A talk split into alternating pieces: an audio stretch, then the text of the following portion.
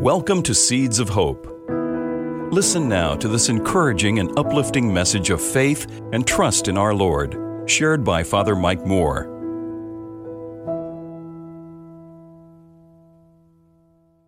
The Israelite kingdom is like a rectangle between the Mediterranean Sea and the Jordan River. And Jerusalem is down here in the south.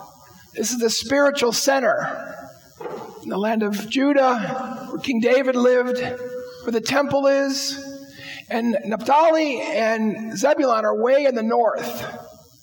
So they probably felt this distance from where all the action was.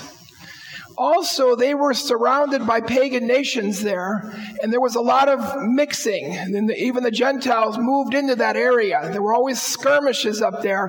So they lived in darkness. They weren't as close to God in the covenant. So, just like at Bethlehem, Jesus didn't go to Rome when he came into the world. He went to this little town of Bethlehem. Right here, where does Jesus begin his ministry? He goes to the darkest place to be a light. He goes to the darkest place. And then it says he began to preach there. Repent, for the kingdom of God is at hand. And then one day, he's walking along the Sea of Galilee, and he sees two fishermen casting their net in the sea. Now, in Luke's version, they were in a boat. And at one point, he sits down in the boat. Can you imagine how that must have felt? the master is right there. And he looks at them, looks them right in the eyes. Come follow me. Wow. They knew the call was real. It was right there. And it says in Matthew's gospel, at once they dropped their nets and went on. Then he finds James and John. Immediately they left their father and followed him as well. So, you know, I've been in a lot of churches over the years. When I had my other job as director of ministry to priests, I almost went to a different church sometimes every Sunday. I'm always tempted to ask this question. I've never done it, but I've always been tempted to ask how many people here really believe that you are a disciple of Jesus? How many people here really believe that you are called personally, like Andrew and Peter, James and John? I've never done it yet where I've asked, raise your hands. You know, we all have this embarrassment, huh, about raising our hand. I mean, why else are we here if we're not a disciple and a follower of Jesus? But we have this tendency we don't want to do it. You know, when I go to these, um, like Busch Gardens, when they have these acts, you know, where they come out and they start asking for volunteers, I always sit right in the middle, right in the back, and where there's no way they could ask me to do any of those silly things they're going to make them do up in the front. but shouldn't we all put our hands up? We're all disciples, all called by God. I don't know that we're all there yet. That everybody here this morning really believes that you're a disciple of the Lord. That's what our baptism's all about being called. Or that we really feel called, even if we don't know the specifics yet, to realize we really are called. Now, let me tell you about St. Teresa of Avila. Her statue's right outside those doors over there. Beautiful statue, because she was very good looking. Her two vices, she said when she was young, were vanity and gossip. And she didn't want to go in the convent. She felt this urge to go, but did not want to go. There was a real resistance there. She said, I made myself go into the convent. And for about 20 years, she was a pretty mediocre nun. And then one day this happened. There was a traveling statue of Jesus.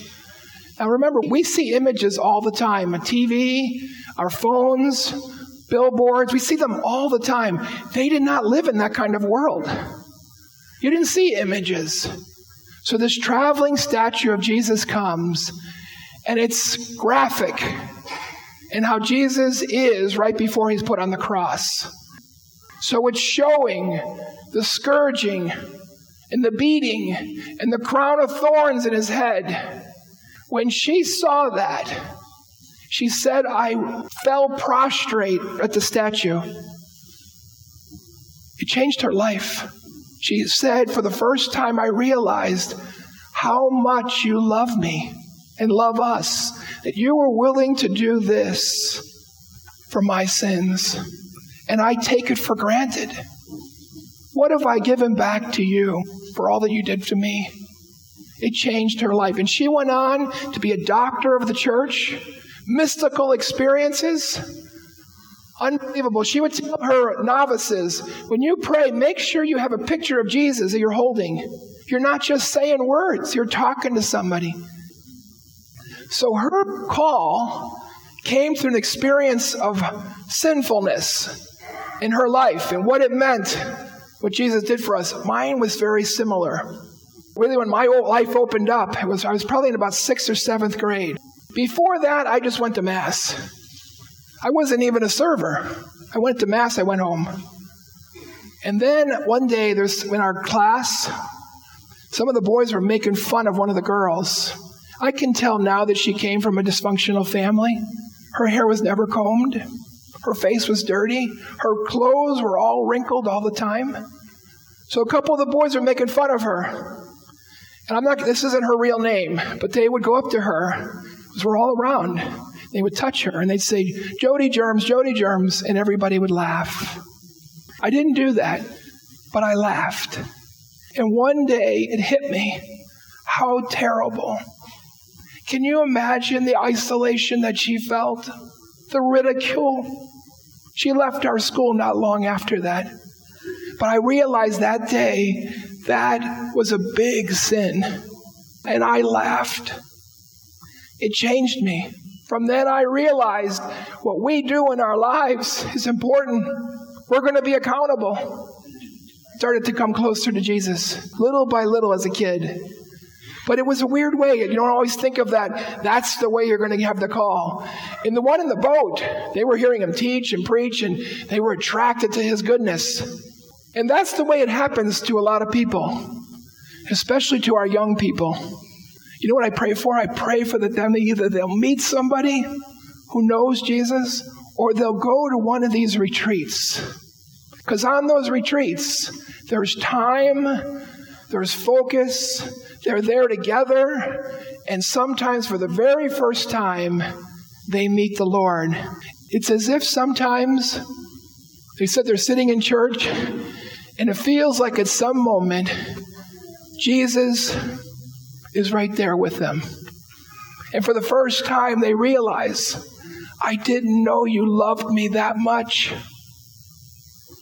And something happens. And they'll go back home. And the parents will say, Wow, they're different. I mean, they're the same, my same daughter and son, but they have a different attitude. They're kinder, they're friendlier, they're happier. They want to go to church now. I pray for that for our young people and for all of us that we'll have that kind of encounter. By the way, this is Josephine Ronaldo, who was my math teacher at Leto High School.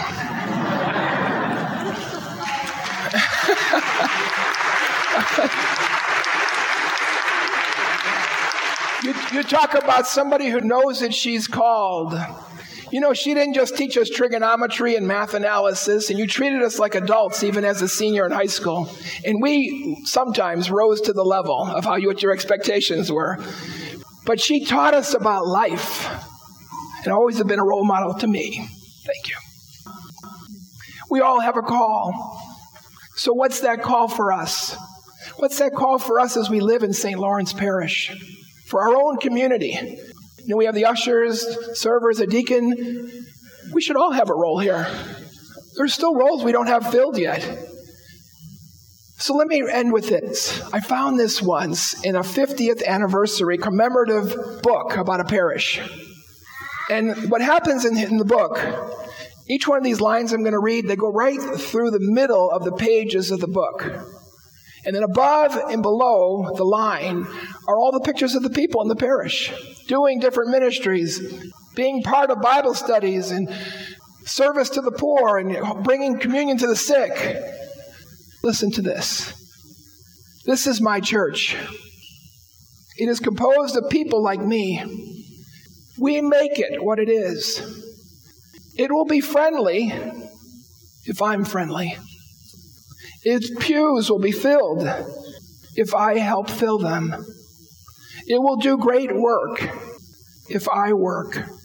It will make generous gifts to many causes if I am a generous giver. It will bring other people into its worship and community if I bring them.